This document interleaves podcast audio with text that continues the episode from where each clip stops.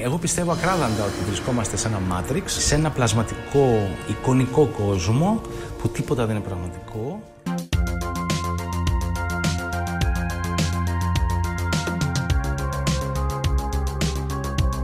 The Conspiracy Club. Φίλες και φίλοι, καλησπέρα ή καλημέρα και καλώς ήρθατε σε άλλο ένα επεισόδιο του Conspiracy Club. Δήμο, γεια σου φίλο μου. Γεια σου Γιώργο, τι γίνεται στη μαγευτική Κέρκυρα; Α, συγκλονιστικά, έχουμε καλοκαιρία. Φοβερή ζέστη, φοβερή ζέστη. Παρότι. Τι μήνα έχουμε; Ε, Οκτώβρη, μπαίνει Νοέμβρης Οκτώβριο. αύριο. Να, καλό μήνα αύριο. Για όσους Βέβαια- μας ακούσουν αύριο. Για τους ακροατές μας αυτό θα είναι στις 2 Νοεμβρίου, αλλά εντάξει, δεν έχει σημασία. Σωστό. Οπότε καλό μήνα, φίλοι. Ε, μ, είχαμε κάποια τεχνικά προβλήματα, θα τα προσπεράσουμε και για να ελαφρύνω το κλίμα, Δήμο, θέλω να σου μιλήσω για κάτι προσωπικό. Για πες Γιώργο. Έψαχνα τη βιβλιοθήκη μου και βρήκα μια ποιητική συλλογή, Δήμο. Ω Γιώργο, για πες. Δεν είναι δική μου, αλλά είναι ενός φίλου μας και θα, δεν θα κάνω, δεν θα δώσω τα στοιχεία, αλλά θα διαβάσω ένα μικρό κομμάτι, αν μου επιτρέπετε. Εννοείται, εννοείται. Ανούσια εικόνα. Τι είναι ένας άνθρωπος δίχως φίλους, μια ιστορία δίχως θρύλους. Τι είναι μια κενή ψυχή δίχως πάθος και ανάγκη για ζωή. Τι είναι μια σχέση δίχως αγάπη, όταν σε κάθε πρόβλημα όλοι γυρνούν την πλάτη. Τι είναι θάρρος και τι αλήθεια, ένα προσόν ή μια συνήθεια. Μπουμ. Πώς φάνηκε. Δεν ξέρω, τώρα θέλω λίγο χρόνο να το επεξεργαστώ Γιώργο. Ωραία. Γιατί Ε, μου το έκανες αυτό τώρα; Συγγνώμη, ρε Δήμο, εντάξει, το ξέρω, είναι πρωί ακόμα. Του deep για 12 η ώρα. Ε, ναι, να πούμε λοιπόν επίσης ότι ε, εκτός από φοβερή ποιήση έχουμε μαζί μας και μια φίλη περίπου guest γιατί τρέπετε. Ε, είναι η Χάρης. Ε, γεια σου Χάρης. Γεια σου Χάρης. Πάμε, μπράβο. Γεια σου Χάρης. Ε, δεν ξέρουμε αν θα συμμετέχει στο podcast, ανάλογα άμα δεν πάθει εδώ το Ε, ε, ε, έμφραγμα. έκπληξη. έκπληξη. Είναι surprise. Ε, εκτός από τη χάρη και την πίση, τι άλλο έχουμε δει σήμερα; Σήμερα Γιώργο έχουμε Halloween που μου το επενθύμησες εσύ πριν. Ναι. Ε, ναι, 31 Οκτωβρίου ας πούμε. Και με... Τώρα ε, εσύ Γιώργο, τι πιστεύεις ότι είναι η καλύτερη στολή που μπορείς να φορέσεις; Πω, πω, πολύ ωραία αυτή. Ε, Για τώρα, έτσι, για αυτό που είσαι τώρα. Όχι Α. ότι θα είναι η καλύτερη στο σύμπαν, ας πούμε, Στο ή με σύμπαν. κάποια διαφορά. ναι, κατάλαβα. Ε, πιστεύω σίγουρα ότι είναι πολύ, καλή, πολύ κακή ιδέα να αντιθεί κορονοϊός. Είναι πολύ κίτσα, ας πούμε, μου φαίνεται. Αν και πιστεύω θα παίξει κορονοϊός. Ναι, είναι, πιστεύω θα είναι από τα hit. Θα είναι μέτριο. Ε, εμένα πάντα μου άρεσε όταν ντυνόντουσαν παπάδες. Δεν ξέρω, ακούγεται λίγο μέτριο, αλλά παπάδες μου άρεσε. Δεν ξέρω, εσύ τι έποψη έχεις; Κοίτα, ε, εγώ πιστεύω τώρα λόγω εποχής θα έψινε να ντυθείς ε, έτσι γιατρός του Μεσαίωνα. Α, Είναι- Plague Doctor. Ναι, που είναι twist στον κορονοϊό, αλλά είναι και λίγο έτσι πιο ωραίο. Πονηρό. Ε, αλλά εγώ πάντα ήθελα με αυτό το κορίτσι που έχω προαναφέρει και ότι είμαστε μαζί, ας πούμε, ήθελα να ντυθώ εγώ χελονιτζάκι και να την ντύσω δάσκαλο Σπλίντερ. Είναι Τι- το όνειρό μου πω, αυτό. Πω, πω, πω, πω, πω. Τι ωραία εικόνα. Ναι, και να πηγαίνουμε εκεί να τρώμε τις πίτσες μας, να λύνουμε το έγκλημα, όλα αυτά. Τι πολύ ωραίο. Τι γλυκό ρε Δήμο. Μπράβο. Αλλά δεν ξέρω αν θα με... Θα μου επιτρέψει ο Θεός να το κάνω. Ελπίζω αυτές τις απόκριες. Για να δούμε. Για να Άμα δεν έχουμε και πολύ κορονοϊό, να μπορούμε να βγούμε σε κανένα μπόλμα και αλλιώς θα ντυθώ μες στο σπίτι και θα τρέχω από εδώ από εκεί. Ωραία. Σου αρέσει το σπίτι. Γιατί Τι να όχι. κάνουμε. Οι περίεργες εποχές θέλουν περίεργες λύσεις και συνεχίζουμε εμείς εδώ. Είμαστε στη λέσχη των συνωμοσιών πάντα. Και σήμερα, Γιώργο, χθες είχα μια συζήτηση με ένα φίλο Ναι. και μου- λά- λέγαμε έτσι για διάφορες τρελές θεωρίες Ωραία. και αυτός μου μιλούσε χτες ε, για τη θεωρία, ξέρεις, του ακουάριου, ας πούμε, ότι είμαστε μια γυάλα, ας πούμε, και κάποιων εξωγήινων και μας έχουν βάλει μέσα και παίζουμε. Ωραίο. Και του λέω εγώ, ε, του λέω εντάξει, αυτό μοιάζει και με τη θεωρία, ας πούμε, της προσωμείωσης, που όπως έχουμε και στο outro μας, που είναι και ο Μέμος Μπεγνής υποστηρικτής της. Σίγουρα. Και μου λέει, όχι, αυτή είναι άλλη θεωρία, είναι η θεωρία Μπεγνίων.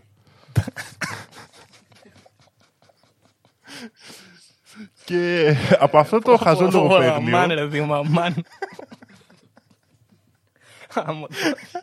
Πω, πω, με- Δεν έχουμε drums, θα κάνουμε μπαντούμ τς. Από αυτό το χαζό λογοπαίγνιο, λοιπόν, εμπνεύστηκα, Γιώργο. Και θέλω σήμερα να μιλήσουμε ακριβώς για τη θεωρία παιγνίων. Για τη θεωρία δηλαδή ότι ζούμε σε μια προσωμείωση. Ωραία. Για- Ωραία, ναι. Ξέρεις τι σκεφτόμουν, συγγνώμη, είναι Ναι, τόσο πες διακόπτω. το, εννοείται. Έχουμε, έχουμε πολύ ωραίο outro, παιδιά. Δεν ξέρω αν το έχετε ακούσει, αν έχετε φτάσει μέχρι το τέλος. Άμα δεν το έχετε ακούσει, πηγαίνετε σε ένα επεισόδιο και ακούστε το outro. Έχουμε ρίξει πολλές ώρες, πολλές ώρες και ενέργεια για να το φτιάξουμε. Έτσι, να το ακούσετε. Απλά τη συμπυκνώσαμε τις ώρες ένα τέταρτο, ας πούμε. Μπράβο. Όχι. Η θεωρία όμως, Γιώργο, ψάχνοντας τα πράγματα, η θεωρία ότι ζούμε σε προσωμείωση, ξέρεις, είναι αρκετά legit. Ε, και εκτός από τους ε, συνωμοσιολόγους που την ασπάζονται με διάφορες μορφές, ε, υπάρχει και ένα μεγάλο επιστημονικό θέμα εκεί. Δεν ξέρω άμα το έχεις, ας πούμε, συναντήσει ποτέ. Πολύ απ' έξω απ' έξω. Ναι. Η θεωρία λοιπόν είναι ότι από τη στιγμή που θεωρούμε ότι θα έχουμε απογόνους που θα μπορούν να φτιάξουν υπολογιστές ή παιχνίδια που να μοιάζουν με την πραγματικότητα και τα πράγματα μέσα να έχουν κάποιες μορφής τεχνητή νοημοσύνη που να είναι πολύ κοντά στη συνείδηση, Ναι. γιατί να μην έχει γίνει ήδη αυτό;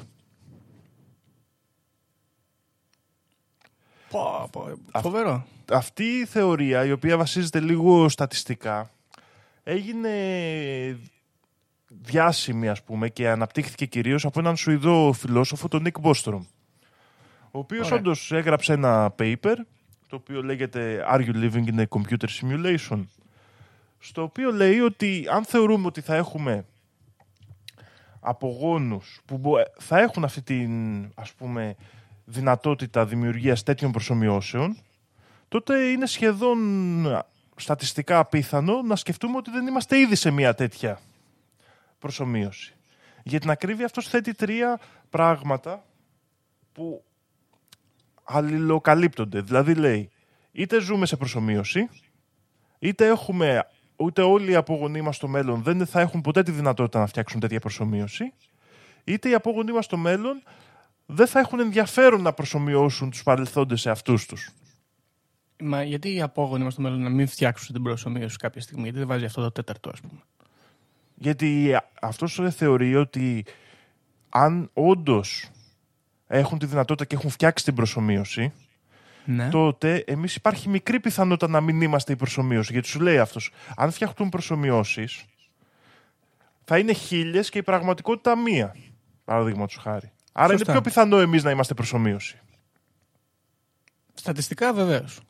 Καταλαβες, ε, σε αυτό το επιχείρημα βασίζεται ότι αν υπάρχει στο μέλλον η δυνατότητα να φτιαχτεί η προσωμείωση, τότε εμείς είναι πιο πιθανό να είμαστε η προσωμείωση από το να είμαστε κάποιας μορφής πραγματικότητα. Ωραία. Ναι, σωστό είναι αυτό. Ακριβώς. Και αυτή η θεωρία έχει, ξέρεις, ε, υποστηρικτές που, εντάξει, ας πούμε είναι ο Elon Musk υποστηρικτής, αλλά είναι κάπου από τον επιστημονικό συνωμοσιολογικό χώρο εκεί, είναι στο μετέχνιο ο Elon Musk αυτής της θεωρίας. Ναι, ας μην, τον, ας μην τον κρίνουμε, τον έχουμε παρακρίνει τον κακομίρι τον Ναι, ίδιο. ο οποίος το λέει, ε, το στηρίζεται τελείως τεχνικά, ας πούμε, γιατί λέει ότι τα ηλεκτρονικά παιχνίδια του μέλλοντος δεν θα είναι διαφορετικά από την πραγματικότητα. Ναι, λογικό. Και ένας άλλος υποστηρικτής που συνήθως είναι πολύ φανατικός του ορθολογισμού και αυτά είναι ο Νίλ Degrasse Tyson. Πω, πω, ο Νίλ Degrasse Tyson ήταν παιδικός μου ήρωας και αργότερα δεν ξέρω, έχει χαλάσει λίγο το aesthetic. Είναι, Λέει τα ίδια συνέχεια, δεν ξέρω. Τέλος πάντων. Εντάξει. Εντάξει, γενικά Ναι. όμως, αυτό εμένα με έκανε να σκεφτώ τη, τη θεωρία των προσωμιώσεων σαν τη συνωμοσία του επιστημονικού χώρου, γιατί γίνεται και τεράστια έρευνα σε αυτό το κομμάτι. Ναι, σωστό. Α, περίμενε. Μμμ. Δηλαδή, ας πούμε ότι γνωρίζουν κάποιοι εννοείς και δεν το, λέμε, δεν το λένε. Όχι, όχι. Το εννοώ περισσότερο με τη θεωρία συνωμοσίας που αν είσαι επιστήμονας είναι πιο εύκολο να ακολουθήσεις. Α, οκ, εντάξει, ωραία. Σωστό. Αυτή την έννοια. Τώρα, αν ε, ξέρει κάποιος και δεν το λέει, αυτό θα ήταν αρκετά περίεργο. Βέβαια, η αλήθεια είναι ότι όπως στέκει το θέμα με την προσομοίωση και οποιαδήποτε μορφή και από όπου και αν προέρχεται αυτή η προσομοίωση, είναι λίγο δύσκολο να το ξέρει κάποιος. Και αυτό είναι ένα πρόβλημα με αυτή τη θεωρία. Ναι, εντάξει. Δηλαδή, αν ζούμε όλοι σε μια προσομοίωση, είναι δύσκολο ένα διαφορετικό «ον» να υπάρχει μέσα μας μέσα σε αυτή την προσωμείωση τέλος πάντων από κάποια άλλη πραγματικότητα το οποίο να γνωρίζει και οι υπόλοιποι να μην γνωρίζουν. Θα ήταν Είναι αρκετά- απίθανο, είναι απίθανο δηλαδή, κάποιος μέσα στην προσωμείωση να καταλάβει ότι βρίσκεται σε προσωμείωση με κάποιο τρόπο. Να δει ένα glitch στο Matrix, ας πούμε. Όχι, ακριβώς. Και εκεί πάνω βασίζεται λοιπόν όλη το συνωμοσιολογικό κομμάτι, δηλαδή πέρα από το επιστημονικό, που θα πούμε λίγα πράγματα και γι' αυτό. Το συνωμοσιολογικό κομμάτι βασίζεται ακριβώς στο να βρούμε αυτά τα glitch που θα μας δείξουν δηλαδή ότι η πραγματικότητα δεν είναι με κάποιο τρόπο ψηφιακή. Εκεί βασίζεται περισσότερο η ιδέα. Ναι. Ότι αυτή η αίσθηση συνέχειας που έχουμε στον κόσμο, ότι τα πάντα ξέρεις, είναι απαλά και smooth, δεν είναι έτσι, αλλά είναι ψηφιακές δημιουργίες που βασίζονται σε κάποια γωνιώδη ας πούμε, δεδομένα, όπως είναι τα δεδομένα των υπολογιστών. Ναι. Πω, πω, δεν ξέρω. Αυτό γενικά πώς σου φαίνεται; Είναι λίγο spooky, είναι λίγο άβολο, δεν ξέρω. Δεν ξέρω να σου πω την αλήθεια, Γιώργο, και θα πάμε και σε αυτό πιο κάτω για να δούμε. Γιατί το- το πιο ενδιαφέρον σε αυτή τη θεωρία, πέρα από τα glitches ή αν πιστεύεις ή όχι, είναι τι σημασία θα έχει Ναι, σωστό. όλο αυτό το πράγμα. Νομίζω αυτό είναι το πιο ενδιαφέρον κομμάτι αυτής της θεωρίας, αλλά θα το συζητήσουμε λίγο παρακάτω. Ναι, για να δούμε. Ξεκινώντας λοιπόν από το επιστημονικό και οι επιστήμονες ουσιαστικά που πιστεύουν αυτή τη θεωρία προσπαθούν να κάνουν αυτό ακριβώς που είπαμε. Να βρουν δηλαδή πράγματα στην πραγματικότητα τα οποία φαίνονται σαν glitches στο Matrix. Ναι. Ξεκινάνε τώρα λοιπόν από μια θεωρία την, ε, και μια μάλλον τεχνική βελτιστοποίηση των προσομοιώσεων που έχουμε στα ηλεκτρονικά παιχνίδια. Και σου Οκ. λέει τώρα, ποιος είναι ο πιο εύκολος τρόπος ένα ηλεκτρονικό παιχνίδι, ας πούμε, σαν το Skyrim, που είναι sandbox, που είναι ανοιχτός κόσμος. Ναι, ναι. Ποιος είναι ο πιο εύκολος τρόπος να το προσωμιώσεις; Είναι απλός σου λέει. Θα προσωμιώνεις μόνο ότι υπάρχει γύρω από τον ήρωα. Σωστά. Έτσι λειτουργούν και οι κάρτες γραφικών, νομίζω. Ναι, δεν θα δείχνεις όλο τον υπόλοιπο κόσμο. Δεν θα ασχολείσαι με αυτόν. Θα ασχολείσαι μόλι πάει ο πρωταγωνιστής εκεί πέρα. ναι. Σου λέει τώρα όμως, αυτό τώρα το παιχνίδι που είμαστε εμείς προσωμείωση. Είναι multiplayer. Σωστά. Άρα ποιες είναι τώρα οι στιγμές, οι γωνίες του κόσμου μας στις οποίες δεν υπάρχει συνεχής παρατήρηση; Είναι ο μικρό κόσμος. Και πάνε και κάνουν κβαντικά πειράματα και υπάρχει μια ολόκληρη θεωρία που αναπτύσσει τη, την κβαντική φυσική που γενικά είναι πολύ σπούκη από μόνη της και πολύ περίεργη Πολύ σωστά. και σου λέει παραδείγματος χάρη είναι πείραμα αυτό στο Berkeley με τα φωτόνια ενός ε, φωτός λέιζερ. Α, που είναι σε δύο σημεία ταυτόχρονα. Ναι, και λέει, όχι είναι μόνο σε δύο σημεία ταυτόχρονα. Λέει, τα βάζω να περάσουν σε ένα σημείο και ανάλογα με το αν κοιτάω ή αν δεν κοιτάω πάνε αλλού. Ναι. Βέβαια. Αυτό είναι πολύ γνωστό πείραμα. Έτσι. Και όλα αυτά έχει φτιαχτεί μια ολόκληρη κοινότητα η- το, που έχει και το site The Simulation Hypothesis, την οποία την έχει φτιάξει ο Rhys Van Virk, ένας έτσι είναι...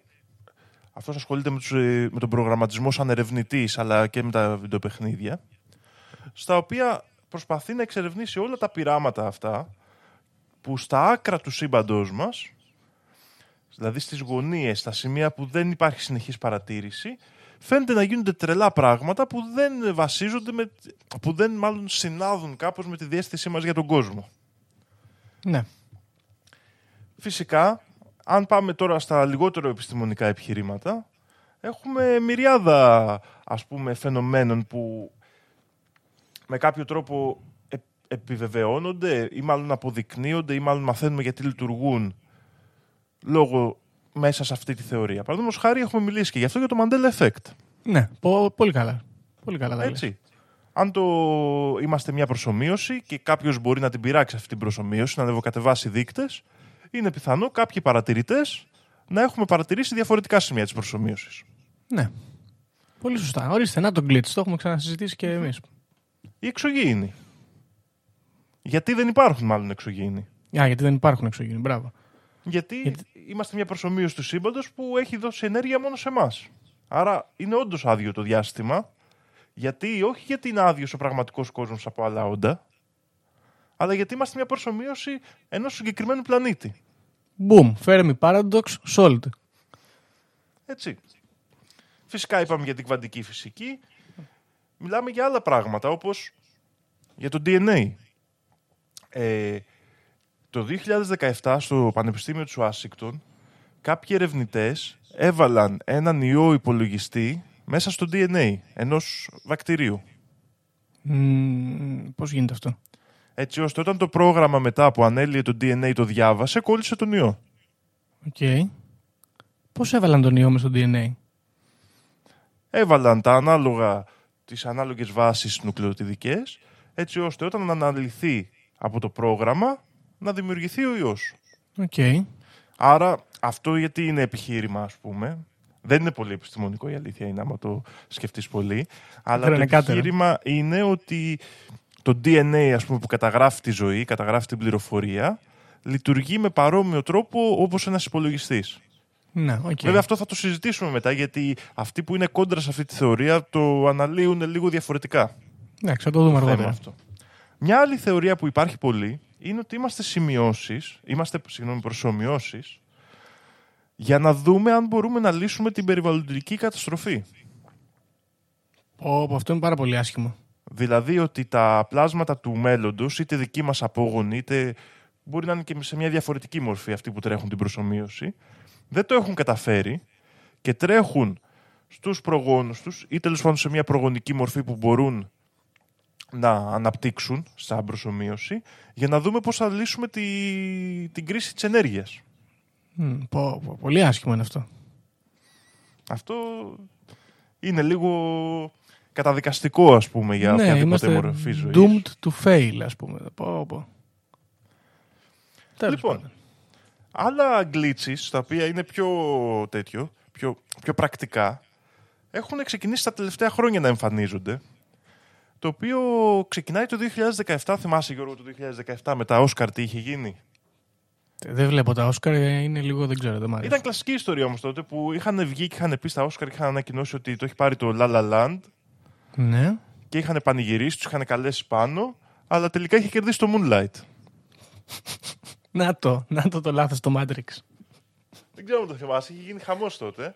Και αυτό είναι λάθος στο Matrix, όντως, δηλαδή δεν- έπεσε λάθος φάκελος, ας πούμε, και... Υπάρχει αυτή η θεωρία, ας πούμε. Βέβαια, εντάξει, είναι ο παράγοντας ανθρώπινου λάθους. Δεν μπορείς να τον ε, κατηγορήσεις, αλλά σου λένε Όσκαρ τώρα, σούπερ παραγωγή, δεν γίνονται τέτοια λάθη. δεν ξέρω. ναι, ναι, όχι, όχι, όχι, σωστό. Και το Τόσα άλλο, λεφτά πέφτουν εκεί φυσικά, πέρα. αντίστοιχο πράγμα έγινε και με την εκλογή του Ντόναλτ Τραμπ. Α, κάτσε, γιατί, γιατί έγινε; Γιατί μέχρι τελευταία στιγμή πιστεύαν ότι είναι η Χίλαρη. Βγαίναν τα exit poll, βγαίναν τα exit poll και νίκησε η Χίλαρη, μόνο λόγω νίκης δεν έβγαλε. Α, να σου πω, αυτό τότε είναι το ίδιο και με το, το πότε ήταν, το 2003, το 2005, που είχαν βγει και πανηγυρίζανε οι νεοδημοκράτες και βγήκε μετά το Πασόκ και τους είπε, οπ, τι έγινε, σας Α, τη το- σκάσαμε; Πότε Και ήταν. έκλε- Το 2000 νομίζω ήταν αυτό. Το 2000, ναι, πω πω με σημείτη, ε, χάλια. Ναι, το Εντάξει. 2000. Να το τον glitch και στην Ελλάδίτσα μας. Ναι, ή, ή διάφορα τέτοια glitches ας πούμε που συμβαίνουν. Είναι λοιπόν αυτή η πραγματικότητα. Η θεωρία τώρα λοιπόν αυτή είναι ωραία μοιρασμένη και εμένα μου αρέσουν αυτές τις θεωρίες Γιώργο μεταξύ του επιστημονικού κόσμου και του συνωμοσιολογικού. Ωραία. Ναι. Υπάρχουν και άλλα βέβαια πράγματα για τα οποία μπορούμε να πούμε σαν ενδείξεις.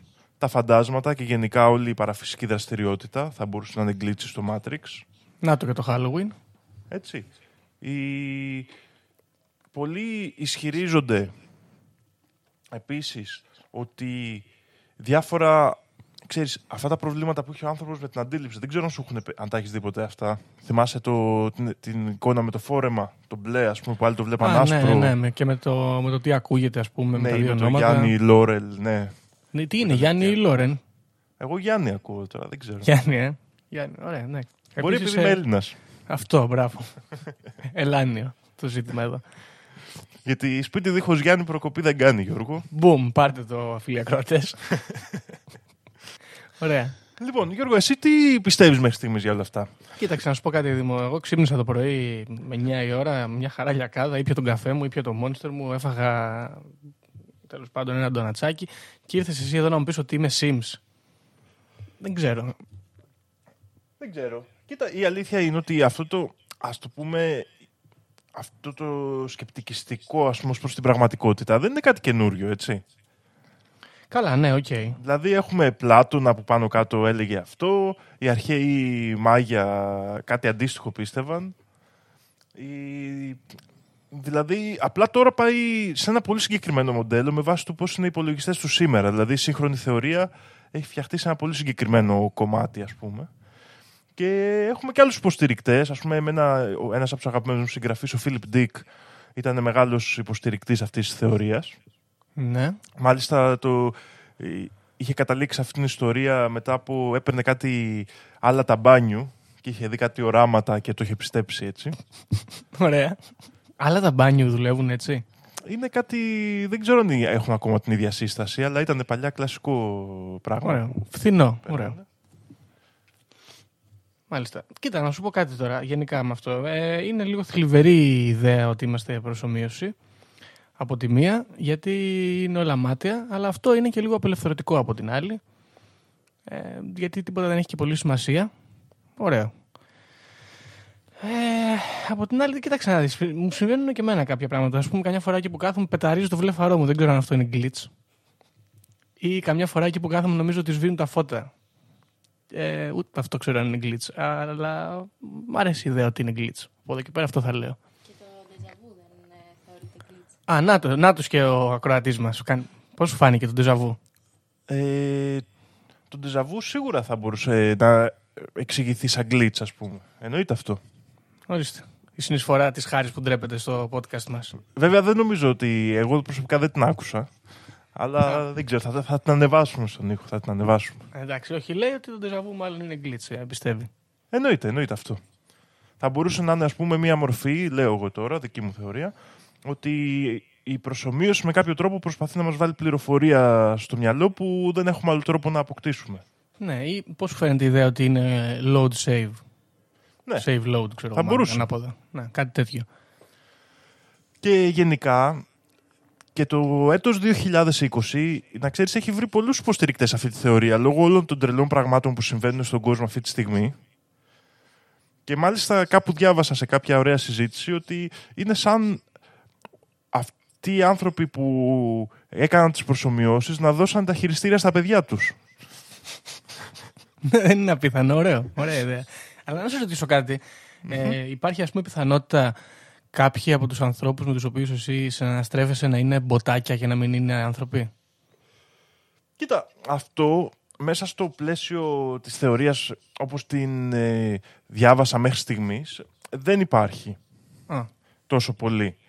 Γιατί η θεωρία ουσιαστικά λέει ότι μέχρι και η ίδια η εξέλιξή μας ίσως να είναι κομμάτι της προσομοίωσης. Ναι, οκ. Επομένως, ε, το τι ζώα υπάρχουν σήμερα στη γη, τι είδους συνείδηση έχουμε εμείς σαν άνθρωποι, τι φυτά και τι γενικά όλο το περιβάλλον μας και οι τρόποι λειτουργίας του ας πούμε, οι πιο συνδεδεμένοι, οι πιο σύνθετοι, έχουν προκύψει από κάποιες αρχικές μορφές της προσωμείωσης. Ναι, εντάξει. Δηλαδή, και μάλιστα κάποιοι επιστήμονες έχουν αρχίσει και λένε ότι τις ανακαλύπτουν αυτές τις αρχικές δομές. Και αυτό είναι ενδιαφέρον. Και σου λέει, τι είναι, λέει, η βάση του σύμπαντός μας; Είναι, παραδείγματος χάρη, το μήκος Πλάνκ. Ναι, σωστά.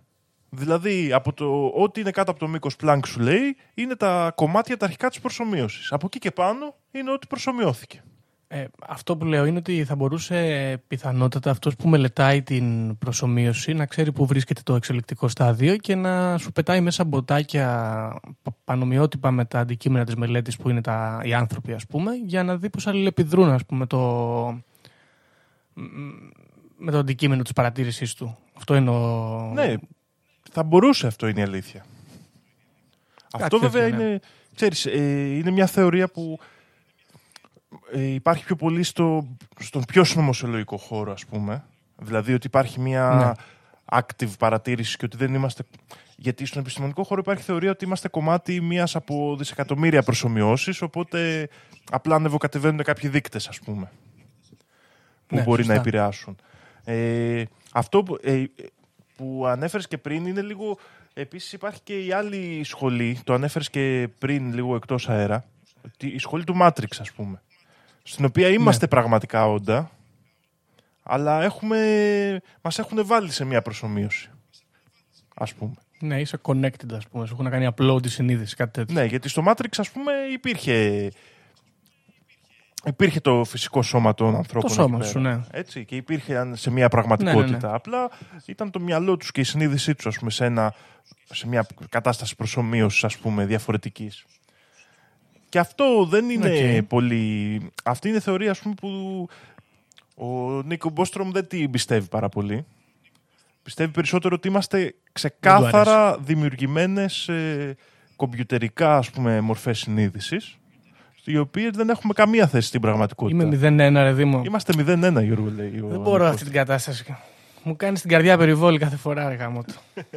Γάμο του Νίκου Μπόστρο. Τέλος πάντων. Εντάξει. 0-1, δεν πειράζει. Α, Καλό είναι. Ό,τι μπορεί ο καθένας.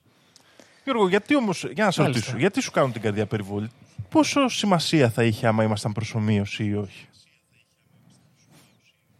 Εντάξει, όχι, αυτό δεν ξέρω να το είπα και πριν ε, ή το είπα εκτός αέρα, δεν θυμάμαι. Αλλά η αλήθεια είναι ότι δεν έχει πολύ σημασία. Είναι λίγο εντελώς αδιάφορο στην πραγματικότητα. Ε. Και εγώ αυτό πιστεύω. Γιατί, παραδείγματος χάρη, ναι, ναι, υπάρχει και η άποψη που σου λέει ότι κάποια στιγμή μπορεί να καταφέρει ο ίδιος ο άνθρωπος να κάνει τη συνείδησή του upload σε ένα cloud αντίστοιχο.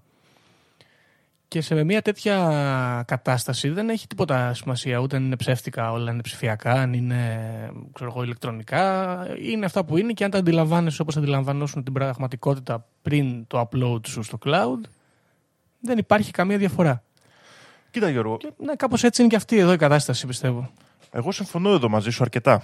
Αλλά από την άλλη, επειδή μου αρέσει και το Matrix, άμα υπήρχε μια αλήθεια Ναι. από πίσω, δεν- με κάποιο τρόπο δεν θα ήταν γοητευτικό να την ψάχνεις και να παλεύεις για αυτή. Ναι, γιατί ε, στην περίπτωση αυτή της προσωμείωσης υπάρχει ένας τύπος ή ξέρω εγώ κάποιοι τύποι οι οποίοι ελέγχουν, ορίζουν ε, εν είδη Θεού ας πούμε το τι συμβαίνει και αυτό είναι πολύ ας πούμε είναι σαν το δυνάστη σου, σαν τον τύρανο από πάνω που αυτός θα ορίσει τη δική σου τη ζωή άσχετα από τις επιλογές σου. Πάει στράφη, ελευθερία, βούλησης και ό,τι άλλο τέτοιο. Ναι, είναι μια περίεργη κατάσταση. Και επίσης εγώ όταν διάβαζα αυτή τη θεωρία και είδα και τόσους ε, έτσι μοντερνιστές κατά μία έννοια να τη δέχονται, ε, α, μου βγάλε ακριβώς αυτό το αίσθημα που είπες, μου βγάλε μια θεολογία. Δηλαδή Ναι. και, και στο συνωμοσιολογικό κλάδο, όλα τα, γιατί είναι μια θεωρία που ας πούμε, με κάποιο τρόπο καλύπτει όλα τα φαινόμενα. Λες ξαφνικά, οπ, τι είναι το φάντασμα, glitch in the matrix. Οπ, τι είναι αυτό. Ναι, σωστά. Και βγάζει μια, έτσι, ένα θεολογικό κατασκεύασμα ότι υπάρχει μια ανώτερη δύναμη, ο αρχιτέκτονας, ας το πούμε, να πάρουμε την ορολογία από το Matrix, που με κάποιο τρόπο καθορίζει και προδιαμορφώνει σε κάποια πλαίσια, ας πούμε, τις ε, λειτουργίες μας και το τι είμαστε σαν άνθρωποι και τι είναι το περιβάλλον μας. Ναι, και τα, ο- ταυτόχρονα όπως και η θεολογία δίνει μια εξήγηση για κάθε ερώτημα που μπορεί να προκύπτει. Ακριβώς. Βολικά κιόλας. Είναι περίεργη η ισορροπία εκεί ξέρω. πέρα.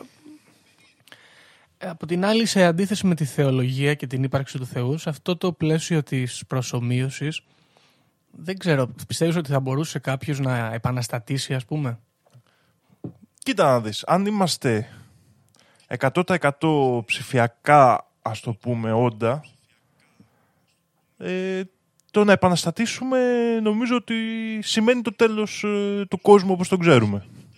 Α, αυτό είναι πάρα πολύ ωραίο όμως. Δεν ξέρω, εμένα μου αρέσει αυτή η ιδέα. Να επαναστατούμε και βάζουμε ένα τέλος σε αυτή την κακή κατάσταση. Ναι, δεν, δεν, εσύ πιστεύεις ότι υπάρχει κάποια άλλη μορφής επανάστασης, δηλαδή τι θα βγούμε από το πρόγραμμα και θα αποκτήσουμε ε, ύπαρξη σε Ναι, κάποια η αλήθεια είναι ότι πραγματικότητα; δύσκολο, ναι. Θα ήταν πολύ ακραίο αυτό. Ναι, δεν γίνεται. Οπότε ουσιαστικά Εκτός και αν επανά... είσαι το Skynet από την άλλη, όπως λέει ο Terminator. Ναι, εντάξει. Εκεί όμως δεν είχα, είχαμε προσωμείωση στο Terminator, όχι. Όχι, αλλά κάποια στιγμή αυτομόλυσε ας πούμε το, το, το ηλεκτρικό- ηλεκτρονικό σύστημα και τους, ε, τους βάτεψε όλους. Ξέρω εγώ. Ναι. Υπάρχει μια άλλη θεωρία που θα το επέτρεπε αυτό, ε, η οποία είναι ότι η προσωμείωση μας είναι σε τόσο υψηλό επίπεδο που είμαστε pocket universe, δηλαδή είμαστε ένα μικρό σύμπαν με υλική μορφή, αλλά πάλι προσωμείωσης. Ε, ναι, πάλι υπάρχει αυτός που ορίζει, ο αρχιτέκτονας. Υπάρχει, ναι, αλλά τότε υπάρχει στην πραγματικότητα με κάποια έννοια, άρα θα μπορούσες να επαναστατήσεις και να αποκτήσεις, ας πούμε, να κρατήσεις τον κόσμο σου και να είναι δικός σου κατά μία έννοια. Ναι, σαν, σαν ένα ενιδρίο, όπως είπαμε και στην αρχή. Ναι, αυτό πάει λίγο Αυτό πιο πιο κοντά πολύ. στη θεωρία του ενιδρίου. Αλλά αυτό είναι ωραίο γιατί προέκυψε, αν θυμάσαι, υπήρχαν πολύ μεγάλες θεωρίες συνωμοσίας όταν φτιαχνόταν ε, το, ο επιταχυντής ηλεκτρονίων, ας πούμε, στο CERN, που έλεγε ότι θα φτιαχτούν μαύρες τρύπες ή νέα Ναι. σύμπαντα και τέτοια πράγματα. Σωστό. Εντάξει. Ε, μ, αρέσει, μ' αρέσει αρκετά αυτή η ιδέα, δεν ξέρω. Ίσως περισσότερο από την ψηφιακή ιδέα. Το ζήτημα εδώ λοιπόν είναι ότι για να ισχύει αυτή η θεωρία και πάμε τώρα λίγο στην κριτική που γίνεται σε αυτή τη θεωρία είναι ότι για να ισχύει αυτή η θεωρία το μοντέλο που έχουμε για τον εγκέφαλο και τη συνείδηση είναι ίδιο με αυτό ενός υπολογιστή ή με κάποιο τρόπο μπορούν να γίνουν ίδια. Καλά, αυτό το ενστερνίζονται πιστεύω και σε κάποιο βαθμό και αυτοί που μελετούν τον εγκέφαλο. Cognitive sciences, ας πούμε. Ε, Γιώργο, αυτό είναι Και σχετικό. αυτοί που μελετούν και το AI κάπως. Αυτό ναι. είναι Α, οκ, σχετικό. μπορεί να κάνω λάθος βασικά, δεν το λέω έτσι λίγο πιο διαισθητικά. όχι τόσο ότι είναι, θα κάνουμε ένα παιχνίδι ορισμών λίγο εδώ πέρα. Γιατί περισσότερο έχει να κάνει με το πώς βλέπουν τον υπολογιστή οι φιλόσοφοι και οι θεωρητικοί. Ε, ο υπολογιστής ε, θεωρείται μηχανή επεξεργασίας δεδομένων. Ο εγκέφαλος θεωρείται μηχανή επεξεργασίας σημάτων ή πληροφοριών. Και αυτό μπορεί να ακούγεται τώρα λίγο αφηρημένο, αλλά έχει πολύ βασική διαφορά. Έχει διαφορά, ναι, ισχύει. Η, βα- η διαφορά, μπο- όπως μπορούμε να το πούμε απλοϊκά, χωρίς να μπούμε πολύ τεχνικά ή φιλοσοφικά, είναι ότι το δεδομένο είναι προκαθορισμένο σε μορφή. Ενώ το σήμα και η πληροφορία ε, έχει πολλές ακαθόριστες μορφές, τις οποίες το, ο εγκέφαλος σαν μηχανή επεξεργασίας τους, ας πούμε, έχει την ικανότητα να τους δίνει μορφή με τη διαδικασία που ονομάζουμε μάθηση, έτσι. Ναι, σωστά. Αλλά κάπως έτσι δεν λειτουργεί το AI. Το AI λειτουργεί με στατιστική μάθηση. Δηλαδή δεν Ναι, ok, ok. ε, μπορεί να κάνει σε παρόμοια δεδομένα να μάθει πώς να τα διαχειρίζεται, αλλά δεν μπορεί να κάνει άλλες ε, ας πούμε διαδικασίες όπως η αναλογία. Όπως η... η Δηλαδή δεν μπορεί σε ακραία διαφορετικέ- διαφορετικά δεδομένα να εφαρμόσει ίδιες τεχνικές όπως κάνει πολύ συχνά ο άνθρωπος, έτσι. Ναι, σωστά. Γενικά λοιπόν η... υπάρχει εδώ αυτή η θεωρία έχει και επιστημονικό και συνωμοσιολογικό κομμάτι σοβαρό και στις δύο περιπτώσεις. Και επίσης υπάρχει και η θεωρία Κοίτα, επιστημονικά έχει πολύ. Έχει μια βάση αρκετά σοβαρή. Δεν είναι παραεπιστήμη, ας πούμε, αυτό το πράγμα όλο. Ναι, έχει ένα, έχει, έχει ένα επιχείρημα σοβαρό και το, να σου πω την αλήθεια, το πιο σοβαρό επιχείρημα είναι ότι δεν μπορείς να αποδείξεις ότι δεν είμαστε σε προσομοίωση. Αλλά αυτό μοιάζει και με το επιχείρημα του Θεού. οφείλεις να αποδείξεις ότι είσαι προσομοίωση. Ακριβώς. Ναι, ακριβώς. Αλλά το στηρίζεται στατιστικά. Κατάλαβες; Βέβαια είναι πολύ ανθρωποκεντρική η προσέγγιση Ναι, οκ. αυτή. Γιατί αναγνωρίζει σαν, ε, τη, τη συνείδηση του ανθρώπου σαν μία και μοναδική, έτσι, και την αντίληψή του για τον κόσμο. Ναι, όντως. Δηλαδή για να πιστέψεις ότι είναι στατιστικά βέβαιο ότι υπάρχει προσωμείωση, πρέπει να δεχτείς ότι ο τρόπος του να αντιλαμβάνεσαι το περιβάλλον είναι μοναδικός και είναι ο τρόπος που έχει ο άνθρωπος. Και αυτό είναι ένα άλλο τεράστιο κομμάτι κριτικής των, ας πούμε, αυτών που αντιτάσσονται Ναι, στη αυτό είναι, θεωρία. δεν μπορεί να το αποδείξουμε τώρα. Ναι. Και είναι Σωστά. δύσκολο να το αποδείξεις αυτό. Μάλιστα. Έχουμε άλλη κριτική πάνω σε αυτό. Εννοείς ε, κάποια επιστημονική ή κάποια κριτική ας πούμε του τύπου... Γιατί υπάρχει πολλ, πολλών ειδών κριτικές οι οποίες λένε ότι μπορεί να υπάρχει ας πούμε να είμαστε σε προσωμείωση αλλά δεν θα κάτσω να ασχοληθώ εγώ με αυτό γιατί μου είναι αδιάφορο ας πούμε. Δεν θα έκανε τη ζωή μου καλύτερη ή διαφορετική. Όχι, εννοώ- περισσότερο εννοώ επιστημονική ε, κριτική. Οι κύριες κριτικές ε, που έχω διαβάσει βασίζονται σε αυτό, δηλαδή στη- στον τρόπο λειτουργίας της αντίληψης και στο πώς, ε, αν είναι αυτή μοναδική, αν θα μπορούσε να υπάρχει διαφορετικός τρόπος αντίληψης, γιατί η πραγματικότητα είναι ότι αν υπήρχαν πάρα πολλές μορφές αντίληψης, θα ήταν σχετικά δύσκολο να θεωρήσουμε ότι στατιστικά είναι πιθανό να είμαστε σε προσωμείωση. Δηλαδή καταραίει το αρχικό επιχείρημα, ας Ναι. πούμε, της σύγχρονης αυτής Ναι, ναι, ακριβώς. θεωρίας. Πέφτει το αξίωμα. Μάλιστα. Δεν ξέρω, εσένα πώς σου φαίνεται, θα ήθελες να ήσουν μέλος μιας προσωμείωσης ή, ή πιστεύεις ότι είναι αδιάφορο; Κοίτα να δεις Γιώργο. Ε, είναι περίεργο κομμάτι γιατί έχει πάρα πολλές ανεξερεύνητες πτυχές. Αν κάποιος δηλαδή παίζει ζάρια με εμάς, θα μπορούσε να κάνει το οτιδήποτε και επίσης ε, γίνεται λίγο μηδενιστικός ο κόσμος, δεν νομίζεις εσύ; Κοίτα, γενικά πιστεύω ότι το αν είναι μηδενιστικός ο κόσμος ή όχι είναι κάτι που το κρίνουμε και φιλοσοφικά. Έχουμε, ενώ υπάρχουν ρεύματα τέτοια. Και μπορείς να πεις ότι εν τέλει δεν έχει σημασία αν είναι μηδενιστικός ή όχι, ιδιαίτερα κιόλα αν είναι προσωμείωση. Δηλαδή, φεύγει από πάνω σου και το βάρος αυτό το, το φιλοσοφικό η, Ναι, ναι. της ιδέας. Είναι, είναι τε- τετελεσμένο, θα σου το πούμε. Οπότε νομίζω ότι Εντάξει, στην πράξη δεν έχει σημασία. Ή, α- αν είναι προσωμείωση, δεν έχει σημασία αν είναι. Αν έχουν τερματίσει τα πράγματα, αν είναι προκαθαρισμένα, τίποτα δεν έχει σημασία. Δεν ξέρω. Κάπως έτσι μου κάθεται. Δεν ξέρω, και εγώ συμφωνώ μαζί σου, αλλά με κολλάει ταυτόχρονα κάπως. Δηλαδή, ε, βάζει μια μορφή εξουσίας πολύ καινούρια και πολύ διαφορετική ε, πάνω στο κεφάλι μας, ας πούμε. Ναι, αυτό. Αυτό είναι πραγματικότητα. Είναι λίγο σαν να, σαν να έχεις χάσει τον αγώνα. Αν υπάρχει κάποιος αγώνας σε αυτό το πλαίσιο. Ε, α, α, α, δεν έχει σημασία όμως. Απλά δεν έχει σημασία.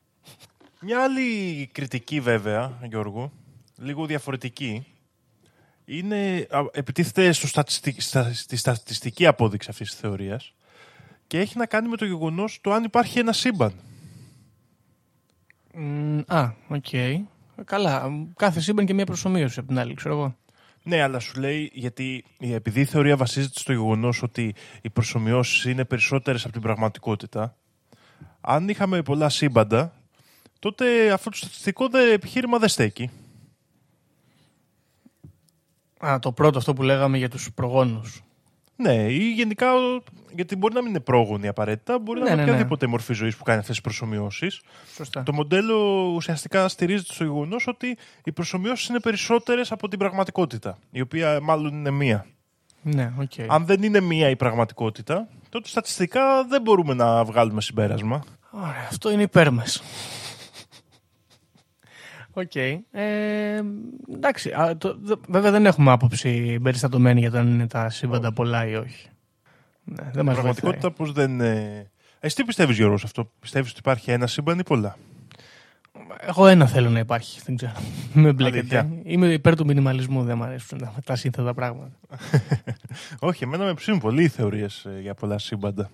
Θες να είναι πολύ δειμοί κάπου να κάνουν ε, το ίδιο podcast με διαφορετικούς τρόπους; Ναι, φαντάζεσαι. Πονηρό.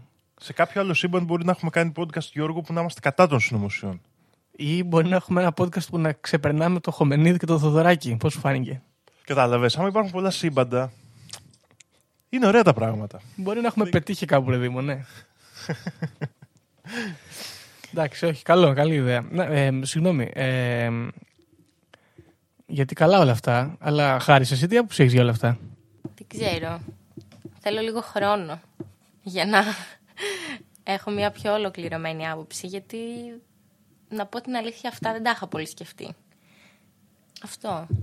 Δεν ξέρω. Μου φαίνεται περίεργο. Ε, ναι, αλλά θέλω να πω, ε, σου φαίνεται ok να είσαι ε, 0-1 και να είναι όλα προκαθορισμένα σε ένα πλαίσιο προσωμείωσης; Μου φαίνεται δύσκολο να συμβαίνει αυτό, γιατί πάνε χρόνια.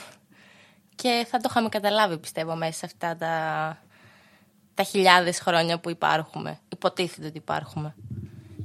Είναι πολλά τα glitch, δηλαδή. Μάλιστα. Αυτό πώς σου φαίνεται, Δήμο, αλήθεια; Ε, κοίτα να δεις. Ε, πιστεύω ότι ε, αν είχαμε μια, ένα είδος προσωμείωσης υπερεξελιγμένο, όπως ε, στέκει στη θεωρία, ε, τότε μπορεί να φτάνουμε στο σημείο τώρα να αρχίσουμε να καταλαβαίνουμε τα glitch. Παραδείγματος χάρη με τα, Ναι. αυτά που είπαμε πριν για την κβαντική φυσική και αυτά. Δηλαδή πιστεύω ότι ίσως, χωρίς να πιστεύω, χωρίς να είμαι απόλυτα πεπισμένος για τη θεωρία, ότι θα μπορούσε να υπάρχει προσωμείωση στην οποία να μην μπορούμε να την καταλάβουμε εύκολα και να χρειάζεται ένα επίπεδο εξέλιξης σημαντικό για να την καταλάβουμε. Ναι, απ' την άλλη θα έφτιαχνε κάποιος μια προσωμείωση όπου το αντικείμενο της προσωμείωσης θα φτάσει στο σημείο να καταλάβει την κατάστασή του. Ξέρω εγώ, δεν. Α, α, Defeats the purpose. Εδώ, εδώ αυτό ακριβώς είναι το- η κριτική που λέγαμε πριν. Γιατί ουσιαστικά ε, παίρνει μια μορφή πραγματικής συνείδησης την οποία μπορεί να την αναπαράγει. Και εδώ είναι ένα ερώτημα σημαντικό. Ναι. Το οποίο το έχουμε και εμείς Οκ. πρακτικά, έτσι, στον χώρο ας πούμε, της τεχνητής νοημοσύνης. Ναι, ναι, ναι, όντως. Μάλιστα.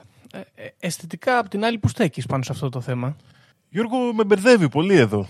Γιατί από τη μία είναι μια καλή catch-all θεωρία που την παίρνεις, την αγοράζεις, της βα- τη βάζεις στο σπίτι σου και απαντάς τα πάντα. Ωραίο. Από την άλλη, δεν θα ψηνόμουν καθόλου να είμαστε προσομοίωση. Καθόλου. Όχι. Ούτε στο πλαίσιο Matrix. Δηλαδή, κάπου υπάρχει και σου έχουν βάλει το καλώδιο στο σβέρκο και. Το να ζεις και να μην το ξέρεις έτσι σε προσωμείωση, δεν ξέρω, μου φαίνεται λίγο καταθλιπτικό εμένα. Μπορώ να συμφωνήσω μαζί σου, αν και πιστεύω ταυτόχρονα ότι αν είναι έτσι τα πράγματα δεν έχει σημασία. Από την άλλη, αν είμαστε κάπου με τη φυσική μας παρουσία και μας φορτώνουν στην προσωμείωση και εμείς μπορούμε να ξεφύγουμε από αυτό και να, να το νικήσουμε, ας πούμε, είναι ωραίο, έτσι. Είναι dystopian, είναι cyberpunk, περιέχει και την επανάσταση που είμαι υπέρ και από αυτή την άποψη αισθητικά εγώ είμαι οκ. Δεν ξέρω. Διαφωνώ γιατί πιστεύω ότι έχουμε ξεκινήσει να κάνουμε και εμείς αντίστοιχου, αντίστοιχα πράγματα. Ε, οπότε αρχίζουμε και φτιάχνουμε ένα inception το, της τεχνητής, της, της ψηφιακής πραγματικότητας. Κοίτα, Χάρη, εγώ συμφωνώ σε αυτό μαζί σου, αλλά αυτό άμα το σκεφτούμε διαφορετικά και υπάρχει και ένας φιλόσοφος που το έχει μελετήσει πολύ, το κάνει ο άνθρωπος γενικά. Δηλαδή, παραδείγματος χάρη, στην αρχή ο άνθρωπος μιμείται τη φύση και μετά την προσωμιώνει. Παραδείγματος χάρη πάει και βάζει στη Νέα Υόρκη ένα πάρκο μέσα. Να.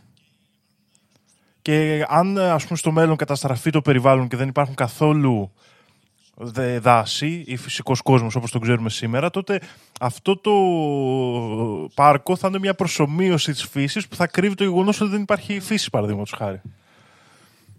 Ωραίο αυτό, πονηρό. Ναι, είναι ο Ζαν Μποντιγιάρ το έχει αναπτύξει πολύ Ωραία, αυτή, αυτή την είναι- ιδέα Καλή ιδέα των είναι. προσωμιώσεων. Να σταματήσει η λούπα Ναι, κάποια στιγμή. να σταματήσει η λούπα. Μάλιστα. Οκ. Ε, από το κατά πόσο στέκει αυτή η θεωρία έτσι σαν δόμηση, ας πούμε, πού στέκεις εσύ; Ε, εγώ προσωπικά στέκω περισσότερο ότι υπάρχουν πολλά σύμπαντα. Οπότε δεν με πείθει 100%. Και επίσης ε, δεν με πείθει και από το γεγονός ότι ε, αναγνωρίζει τον άνθρωπο σαν κάτι πιο σημαντικό από ότι τον έχω εγώ στην κοσμοθεωρία μου. Σαν μια μοναδική συνείδηση. Μπράβο. Αυ- α, Αυτό είναι αυτό που με ενοχλεί και εμένα λίγο, ότι είναι πολύ ανθρωποκεντρική και μ, είναι λίγο σαν να θέλουμε εμείς, να το, σαν να είναι προβολή δηλαδή της δικής μας εικόνας για τον εαυτό μας κάπως, πόσο σπουδαίοι είμαστε. Ε, από την άλλη, κοίτα, σαν, ε, σαν θεωρία είναι αρκετά δομημένη, έτσι, αρκετά προσεγμένη και Ναι, αρκετά επιστημονική, ας την πούμε. Δεν είναι από το, του, του κουτούρου και του κεφαλιού μας. Κοίτα, είναι, φυσ- είναι Σωστό μια αυτό. θεωρία την οποία ακόμα και αν είσαι συνωμοσιολόγος ε, δεν μπορεί κάποιος να σε κάνει την πάντα. Πάντως είναι σπούκι σίγουρα. Γιατί γίνεται επιστημονική έρευνα πάνω της. Έχει, έχει αξιωματική θεωρία, έχει πράγματα που δέχεται, πράγματα που δεν δέχεται, έχει ενδείξεις που πατάνε. Ε, δεν είναι κάτι ας πούμε, που μπορείς να του πεις το άλλο «Α, αυτό που λες είναι τρέλα».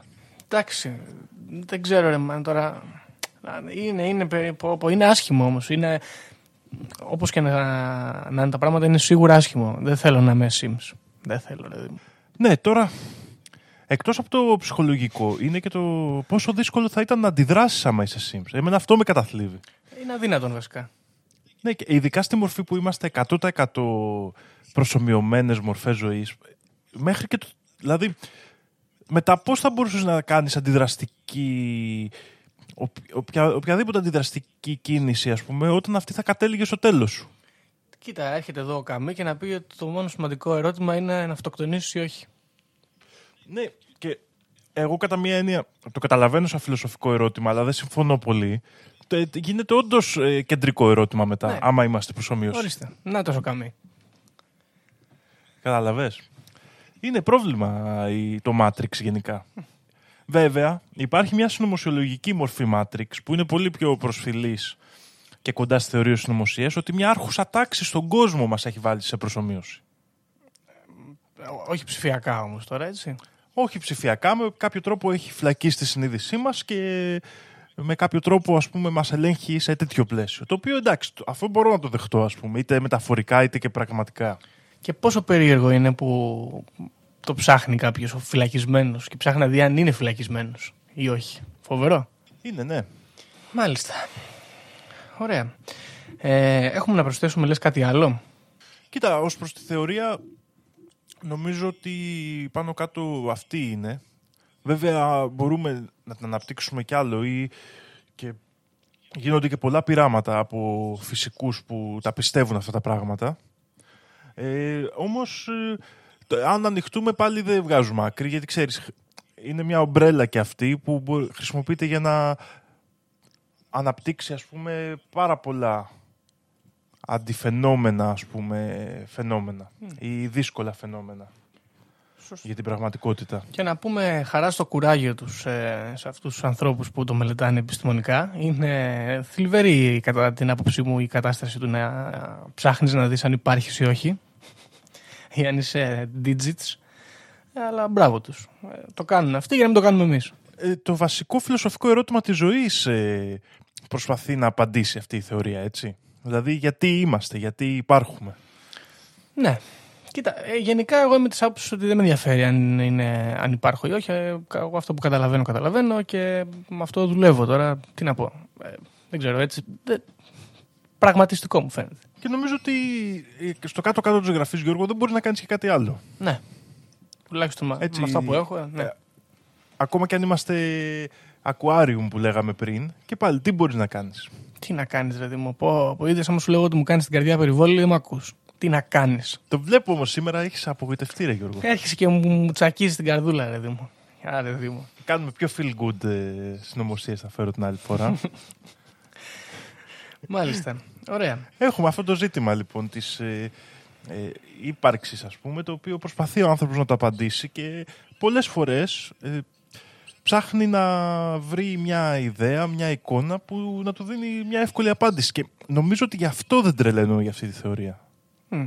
Νομίζω ότι είναι αυτή η εύκολη απάντηση δηλαδή από το να πει ότι είμαι μια χαοτική σύνδεση και τάξη πραγμάτων η οποία δεν έχει κανένα σκοπό ίσως είναι λίγο καλύτερο να είμαι η ψηφιακή απεικόνηση ας πούμε της μαεστρίας κάποιου ανώτερου νου. Ε, από την άλλη, συνωμοσιολογικά μπορεί να μοιάζει με ευκολία, αλλά επιστημονικά είναι σαν να πετάς στην πάντα ξέρω, πολλά τέτοια κρίσιμα ερωτήματα και να, αντικα- να τα αντικαταστάς με μια συνολική έρευνα η οποία είναι και αυτή αρκετά βαριά και επίπονη. Ναι, εννοείται. Οπότε στους επιστήμονες ε, θα πούμε καλό κουράγιο. Μάλιστα. Ωραία. Οπότε να, να κάνουμε το, το wrap-up το λεγόμενο. Πιστεύω. Ήρθε η ώρα. Ε, μακάρι να είμαστε σε μια πραγματικότητα. Καλό θα ήταν να υπάρχει multiverse. Αν όχι, συμβιβάζομαι και με τη γυάλα. Και αν όχι, συμβιβάζομαι να μου έχουν βάλει το καλώδιο και κάποια στιγμή να ξυπνήσω και να πολεμήσω τις μηχανές που με δυναστεύουν. Αυτή είναι η δική μου άποψη. Ε, Επίσης να πούμε παιδιά για όσους μας ακούνε μην πάει και αυτοκτονήσετε τώρα όλοι επειδή είμαστε στην, ε, στην προσομοίωση. Καλώς ο καμία αλλά εντάξει. οκ. Ή τουλάχιστον τελειώστε το βιβλίο. Ναι, διαβάστε το βιβλίο πρώτα και βλέπουμε. Σωστά. Ωραία. Τα λέει ο Μέμος ο Μπεγνής από την άλλη. Ο, ο Σταμάτης ο Γονίδης όμως έχει πει Δήμο ότι είναι 7 τα σύμπαντα. Ναι, άρα πιστεύω ότι ο Σταμάτης ο Γονίδης δεν πιστεύει στη θεωρία προσωμείωσεων. Ή τουλάχιστον δεν, δεν καλύπτεται λογικά Ναι, να το- πιστεύει. Λογικά ναι, γιατί είναι σύνθετη η λογική του σκέψη. Μπορεί κάποια μεταφυσική επίστρωση να το Ναι, συνδέει, Σωστό, αλλά εντάξει. σωστό. Οπότε ναι, ε, με φίλοι ακροατές, ε, ενδιαφερόμαστε για την άποψή σας, γιατί εγώ είμαι αυτό που λένε οι, οι τουρίστες baffled από, αυτή, τη- από αυτό το inception εδώ που συμβαίνει. Μας ενδιαφέρει η άποψή σας. Νιώθετε εσείς ότι είστε σε προσωμείωση, νιώθετε ότι είστε σε γυάλα, είστε έτοιμοι να αυτοκτονήσετε, θέλετε να το ψάξετε επιστημονικά, ή θέλετε να το εξετάσετε συνωμοσιολογικά, πείτε μας αν θέλετε, στείλτε μας ένα μήνυμα να μας πείτε την άποψή σας. Ε, και νομίζω ότι θα σας αφήσουμε κάπου εδώ, να κλείσουμε το επεισόδιο. Ναι, και εγώ με αυτούς τους προβληματισμούς, Γιώργο, που έθεσες, τους έχω και εγώ να πω την αλήθεια, δεν έχω κατασταλάξει. Η Χάρης θέλει μήπως να μας πει αυτή πώς νιώθει αυτή τη στιγμή γιατί, για το πώς θα την επηρέαζε αν είναι μέσα σε προσωμείωση. Α, ε, ναι, θα μπορούσα. Για πες μας λοιπόν. Ε, είμαι και εγώ της άποψης ότι δεν με ενδιαφέρει πολύ με, στο αν είμαι. Ε, αλλά στην περίπτωση που είμαι, ε, πιστεύω ότι θα αυτοκτονούσα. Αυτό. Όχι, κύριε Χάρη, δεν το κάνεις αυτό. Ρίπ, να μας έρχεσαι στο podcast, φίλοι. Περνάμε καλά εδώ. Όχι, εντάξει. Αλλά θεωρώ ότι είναι πολύ δύσκολο να πολεμήσεις πίσω αυτά, αυτούς που μας ε, δημιουργήσανε. Αν όντως ισχύει, ρε παιδί μου. Είναι η πραγματικότητα, ναι, πως είναι δυσίωνη η θεωρία αυτή. Δυσίων, είναι ένα dystopian ε, σενάριο. Ελπίζω να σας έκανε και εσάς την καρδιά περιβόλη ο Δήμος. Μα ρε παιδιά, εγώ δεν το κάνω γι' αυτό. Δεν πειράζει, Δήμο, δεν θέλω να δικαιολογηθείς, καταλάβαμε πολύ καλά. Ε, ναι, οπότε με αυτό θα σας αφήσουμε, προβληματιστείτε, αναλογιστείτε, δείτε πόσο γενναίο είναι να ζεις ή να μην ζεις σε αυτό το σενάριο και θα τα πούμε στο επόμενο επεισόδιο. Να ευχαριστήσουμε τη Χάρη που ήταν μαζί μας και ε, σκεφτείτε, θα παίρνατε το κόκκινο ή το μπλε χάπι. Γεια χαρά. Οι δικές μου γνώσεις, χωρίς να έχω διαβάσει, χωρίς να μου έχει πει κανείς, είναι ότι τα σύμπαντα είναι 7. Αν διαβάσεις, θα σου πούνε τα σύμπαντα είναι άπειρα. Εγώ σου λέω είναι 7. Γιατί; Γιατί αυτές είναι οι γνώσεις μου. Βρισκόμαστε σε ένα μάτριξ, ε, σε ένα πλασματικό εικονικό κόσμο επειδή ανέβηκε στον ημιτό και του τόπου ένας εξωγήινος. Πραγματική ιστορία κύριε Υπουργέ. Αλλά τότε που να κάνω εκπομπή; Θα μας έχουν κλείσει φυλακή με αυτά που λέμε τότε είναι ο ταξίτης. Mark my word! The Conspiracy Club